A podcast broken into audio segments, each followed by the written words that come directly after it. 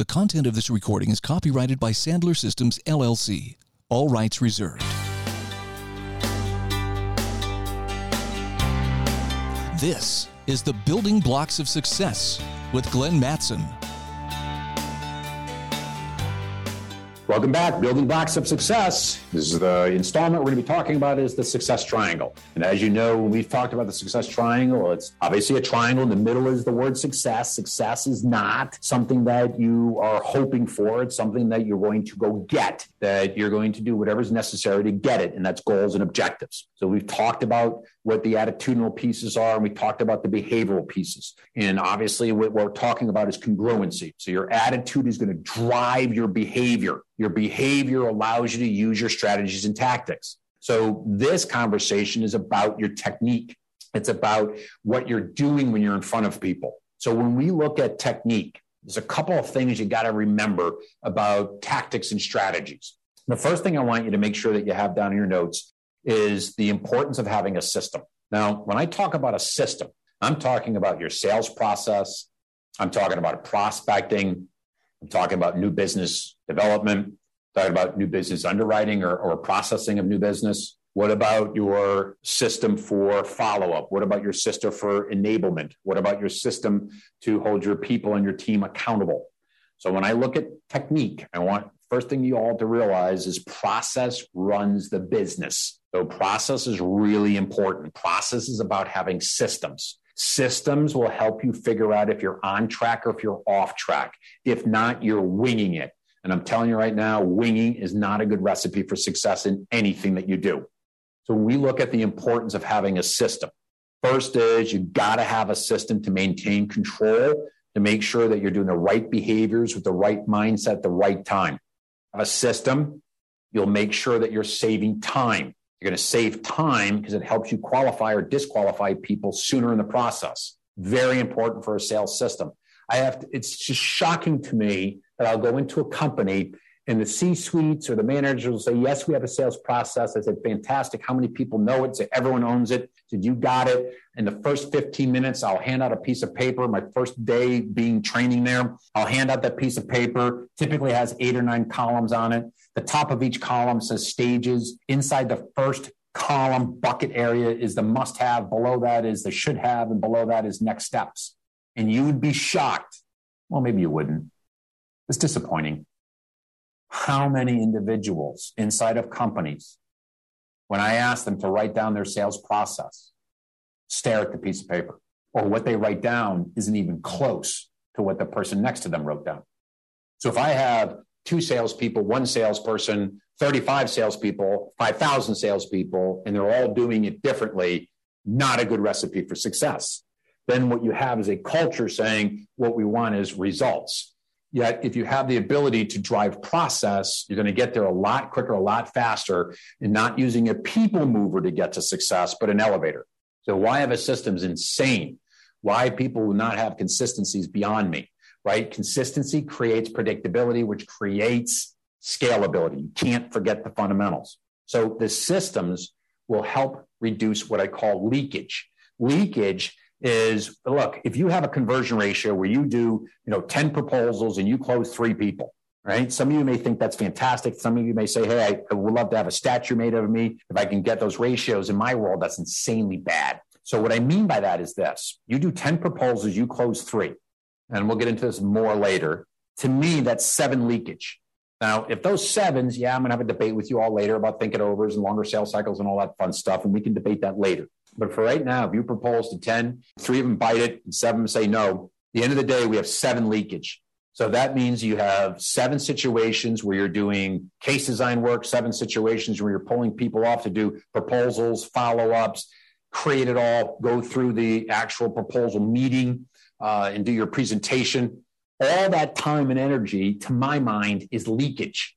Leakage is the time that we spend on things that we should not have been pursuing my gosh, you have no idea how many practices that we go through and look at the amount of leakage happening. And the funny thing is, they always say the same thing. We don't have enough time in the day. We're stressed out on time. Everyone's stressed thin. You know, we're all over the place doing this and this. Yet when you look at what they're doing from a sales standpoint, they have leakage coming out of their ears. So a system gives you the ability to save time. The other thing about a system is it helps you, allows you to stay on track. It helps you understand where you are, and more importantly, is where are you supposed to be going? Not because the prospect wants you there. Remember, there's always a plan in play. So having a process allows you to run your plan. Because I'm hoping your process obviously is the best for both parties, right? It's good for them, it's good for you. Having a process that's just good for you is not good at all. It's unethical. So we have to have the ability we're staying on track. The other thing about having a system, which is just awesome, is it recognizes problems way before most people see them. What I mean by that is, is that we got to have the capacity to see major roadblocks. So if we're just looking at results and not having a system, we don't know where the breakdown is. You realize how many times I have to sit down with individuals, either privately held businesses, entrepreneurs, or large corporations, and they have no idea where their roadblocks are. They have no idea within the sales process why people are not getting to the pipelines right, why they're not getting qualified, why they're doing this, why they're not doing that. At the end of the day, they don't have a process. There's no way to figure out what's working and what's not working. The other reason we want to have an ability to have a system is for the ability to repeat it. We have to have best practices. We want to recognize and duplicate successful behavior and reduce or eliminate unsuccessful behavior. So having this system allows us to figure that out. The other great reason about having a system is it allows you to understand honestly where you are within the process. And maybe you do this. I mean, listen, I, I, get it. I don't understand it, but I hear it. An awful lot of pipeline meetings I'm in is, well, I think we're here, or I hope this. And what's really happening is, is that the salesperson selling everybody else in the room where they are within that sales process with that certain type of client. It's not a pipeline report. A pipeline report you have a good process, will tell you everything on the page, not necessarily an individual telling us what happened or didn't happen, or why it didn't happen, or what they think is going to happen in the next meeting. That's speculation. So we have to take a look at having a system. And the systems are things like do you have a system for prospecting? Do you have a system for prospecting that is broken down where you understand the results that you want? To get the results, you understand how many sales you need to make, to make those sales, you understand how many first appointments you need to have. And to have those number of first appointments or conversations, what's the behavior that you have to do by source to generate those number of discussions you need to have? It's reverse engineering. So having a system for prospecting is critical. Having a system to gather names is critical. Having a system to make sure you can process business is critical. Having a process to make sure that you understand your P&Ls critical. For us, we're going to be talking about sales and prospecting. Having a system's insanely important. We got to make sure it's transferable. See, a lot of rainmakers will turn around and say, well, just do what I do, or just come with me on 10 sales calls and go do what I do. Well, part of the issue is a system has to be transferable. And what many of you do off the cuff is kind of riding the bike your own way. The question is, is it transferable? Is what you're doing transferable? It has to be transferable. So having a system, having a system to understand what qualification means, having a system to understand how to prospect, how to present, how to follow up after the presentation. What is your systems? Now, when you have a system, especially in sales, you have to take a look at within a system is what are stages within there? Now, Sandler, right? We have three stages. It's bonding rapport, it's qualifying, and then it's closing. We have seven steps in our system, strictly from a sales standpoint, to seven steps. It's a system. In our world, we know that people buy emotionally and they justify it intellectually. We know in our world that if we can't uncover or discover or have a conversation about emotional pain or pleasure, there's no reason to continue the conversation we know in our world that we want to have that conversation about problems to the emotional drivers to do they have a commitment to fix those before we talk about our solutions before we talk about budget before we talk about decision making? Let's figure out what the problems are and the problems big enough that you want to fix them. So what's your system? Because coming from a system comes your debriefing question. Coming from your system becomes your checkpoints of proficiency your kpis systems are the sequential steps that we have to do to achieve the objective now, within your system, think about it as steps on a staircase. So within that system, I want to do is to share two things with you. What do you need to know and what do you need to own? Knowing is the part of learning. Owning is exactly what it sounds. You can do it without getting it wrong. So you should ask yourself 30 days, 60 days, 90 days. In the next quarter, what do I have to know? Make the list. What do I have to own? Own means I could hit you with a two by four and you can do it. Knowing it is, you're still learning it. You still got to pivot. You still got to go to your notes before and afterwards. You're still doing to do a little bit of hit your head in the, you know, hit yourself on top of the head when you're leaving a meeting going, oh, I should have said this. I could have said that. That's all part of the knowing part. So you have to have a plan on what are the parts of the system that I need to know. That's the tactics. What do I say? What's my rebuttals? How do I open? What's my tactics, my strategies? What tools do I have to use? What's the dialogue? What's my pivots? Not only have to know it, you have to practice it to the point where it's nauseum, you own it. Once you own your tactics, that will reduce your emotional involvement. See, emotional involvement happens when you know it, but you don't own it. So why would you reinforce the second largest attitudinal roadblock that we have? You can eliminate that by owning your tactics, owning your systems. Now, when you look at your systems of process, I would have you take a look at a couple of rules or things to think about. Number one, realize that people buy emotionally and they justify their decisions intellectually. So your system should be geared around how people buy, which means you should be doing very little value propositions. You should be doing less and less features and benefits because people don't buy features and benefits. Um, what they have to do is translate does that feature or does that benefit fix my problem? Does that feature or benefit fix my pain? So why are you letting the prospect to make that translation? Why aren't you doing that?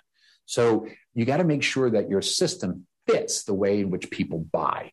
You also want to make sure that your system fits within the framework that you have of the culture of the office. You also have to make sure the system fits within the time frame of your sales process, meaning that you don't want to have a system that sells in 30 days if the environment is a three month sales cycle. You also have to make sure the system is owned by everybody. And you have to own the system, and along with the system is its gospel, meaning that it drives everything and it doesn't change. No more winging it. Systems will give you an idea of where your strengths are and where your weaknesses are.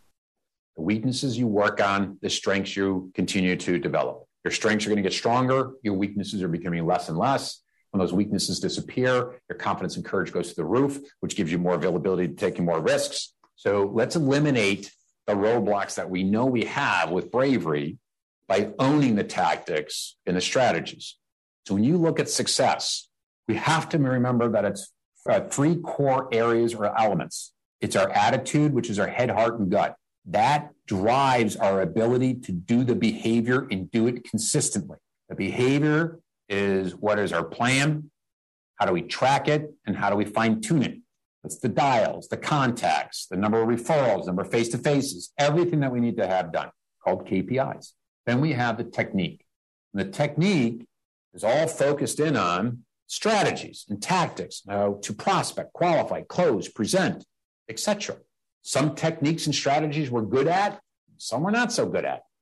Doesn't mean that we're bad people. Doesn't mean that we're losers. Doesn't mean that we're failures. Just means that we have to learn the tactics and strategies. That comes from a lot of role playing. It comes from knowing that you're going to fail to learn how to get it done right, which means you got to lean into failure. If you want to become an ownership of tactics, it doesn't come because you sleep on it in terms of putting the tactics under your pillow. It means that you practice it.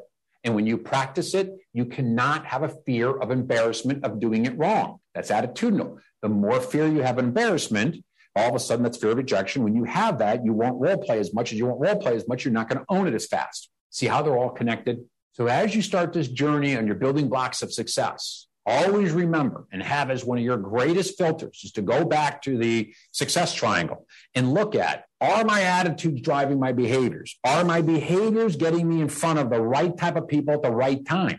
Are my tactics working where I can have a dialogue, have an appointment, the appointment sticks, I qualify them, either there makes sense to move forward or not, somewhere in the qualification. If it does, then we get to the presentation and the close and they become a client, you onboard them, and the process gets into the next phase depending on your business. So when we look at this, congruency is key. We're going to have a lot more conversations on each of these areas as we dived in. But I wanted to start at 30,000 feet up and have you look at the success triangle as an amazing filter to help you plan out how to be successful and also help you identify what maybe is holding you back from being successful.